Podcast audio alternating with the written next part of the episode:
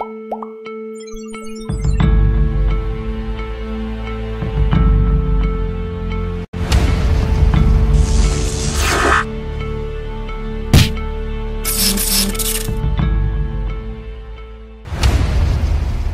jika ada orang yang melakukan dosa besar, kemudian dia bertobat, di dalam bertobatnya dia berjanji untuk tidak melakukan dosa itu lagi, tetapi masih saja terpleset ke dalam dosa itu lagi. Tidak hanya sekali, berkali-kali. Intinya gini orang tua kami. Kita di saat melakukan dosa tidak boleh meremehkan itu dosa. Nggak boleh. Kalau kita meremehkan itu dosa, Allah marah.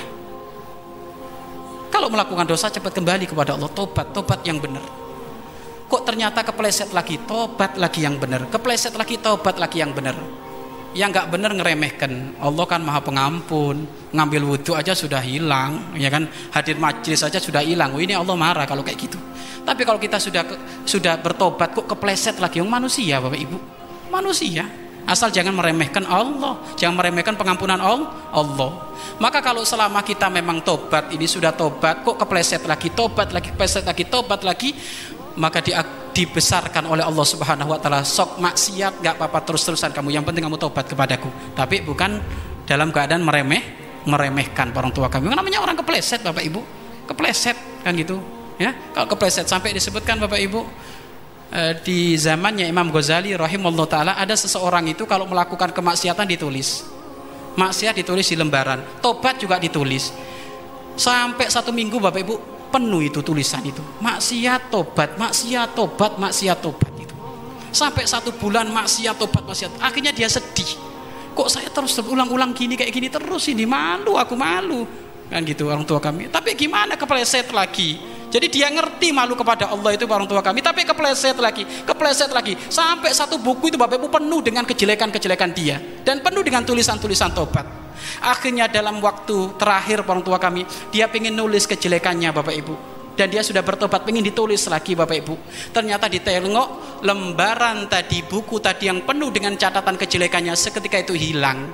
Maka dia saat itu menjadi tobatnya sesungguhnya. Jadi tulisannya itu hilang menunjukkan apa? Dia diampuni oleh Allah Subhanahu wa taala. Asal kalau benar-benar kita kepleset kita tobat diampuni oleh Allah. Kepleset lagi tobat lagi diampuni oleh Allah. Karena Allah maha pengam, pengampun. Yang nggak benar tadi meremehkan tadi itu. Makanya ada dosa gede. Dosa gede itu disebutkan oleh para ulama ada empat, ada tujuh, ada sebelas. Tapi ada dosa gede yang urusannya dengan hati. Apa? kalau engkau lagi maksiat itu nyesel ataukah bahagia? Kalau engkau lagi maksiat walaupun kemaksiatan kecil kok kamu bahagia? Malah sombong dengan kemaksiatan itu ini dosa gede Bapak Ibu. Iya kan? Contoh dan Allah marah orang tua kami. Allah marah kayak gitu. Contoh anak kecil bapak ibu tiba-tiba mecah televisi kita bawa palu pecah jeder kan gitu. Namanya anak kecil ya kan gitu bapak ibu di saat ditanya ternyata dia ngomong nggak sengaja. Mungkin marah kita nggak terlalu karena nggak sengaja nggak sengaja. Tapi kalau di saat ditanya bapak kenapa engkau macam waduh banyak uangnya aja ribut baik aja bagaimana ya tambah marah kan kita. Marah kenapa? Karena meremehkannya tadi. Kelakuan kejelekan diremehkan tadi. Kalau dia kepleset abah punten tadi kepleset saya palunya terlalu berat saya kepleset di depan televisi akhirnya ngantem televisi. Apa kata abahnya? Ya sudah saya maafkan. Karena kepleset. Iya kan kepleset. Tapi kalau kayak gitu tadi itu abah uangnya di ATM miliaran aja ribut baik. Loh ini kan jadi marah. Sama dengan Allah juga gitu. Walaupun kemaksiatan kecil tapi kalau kita meremehkan Allah marah. Itu menjadi dosa bes dosa besar. Maka yang belum bisa berhenti dari kemaksiatan paksa terus tobat terus kepada Allah tobat tobat. Sampai kapan? Tobat itu nggak ada selesainya Bapak Ibu. Innallaha yuhibbut tawabin sesungguhnya Allah mencintai orang-orang yang selalu menambah tobatnya. Terus jadi tobat itu nggak ada selesainya Bapak Ibu. Terus tobat tobat tobat tobat. Nabi Muhammad setiap hari membaca istighfar 70 kali. Salah beliau apa? Ya kan? Kalau kita baca istighfar 70 kali memang salahnya numpuk. Ini Nabi Muhammad gak pernah berbuat salah. Kenapa? Karena beliau ingin berada di dalam makom mahbubin mahkom kecintaan dicintai oleh Allah dengan meningkatkan tobat tobat terus tobat terus tobat terus. Makanya nanti anda akan menemukan orang-orang soleh itu bapak ibu. Jangankan maksiat toat ditobatin. Dulu toat ditobatin. Toat baca Al-Quran Bapak Ibu. Baca Al-Quran nangis-nangis. Astagfirullah Gimana baca Al-Quran kok nangis-nangis? Iya tadi saya baca Al-Quran niatnya sombong-sombongan. Loh Tobat dari toat Ini orang yang kelasnya hebat ini Bapak Ibu. Iya kan tobat dari toat. Makan Bapak Ibu makan kan mubah.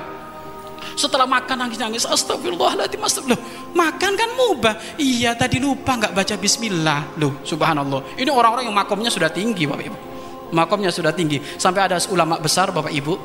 Ada ulama besar orang tua kami.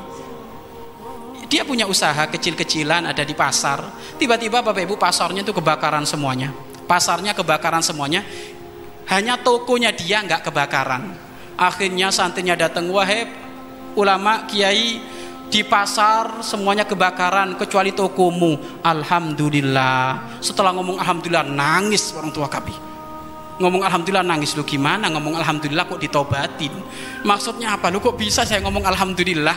Berarti saya kan egois toko saya padahal tokonya orang pada kebakaran semuanya jadi dia tobat dari mengucapkan alhamdulillah lu orang-orang soleh itu bapak ibu yang baik ditobatin ya yang baik ditobati apalagi yang jel yang jelek. Makanya benar kata Robiatul Adawiyah, innal istighfarona yaftakiru ilal istighfar. Sesungguhnya istighfar kita ini butuh diistighfari lagi.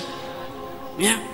Permohonan ampun kita kepada Allah masih butuh dimintakan ampun lagi. Kenapa? Kurang serius. Wah nonton bola, bapak astagfirullah. Apa itu? Nonton bola gak gol-gol astagfirullah astagfirullah. Ditutup aja orang ini bang kami istighfar kan minta ampun kepada Allah. Ini kok malah seperti itu? Makanya benar Robiatul Adawiyah istighfar kita itu perlu diistighfari.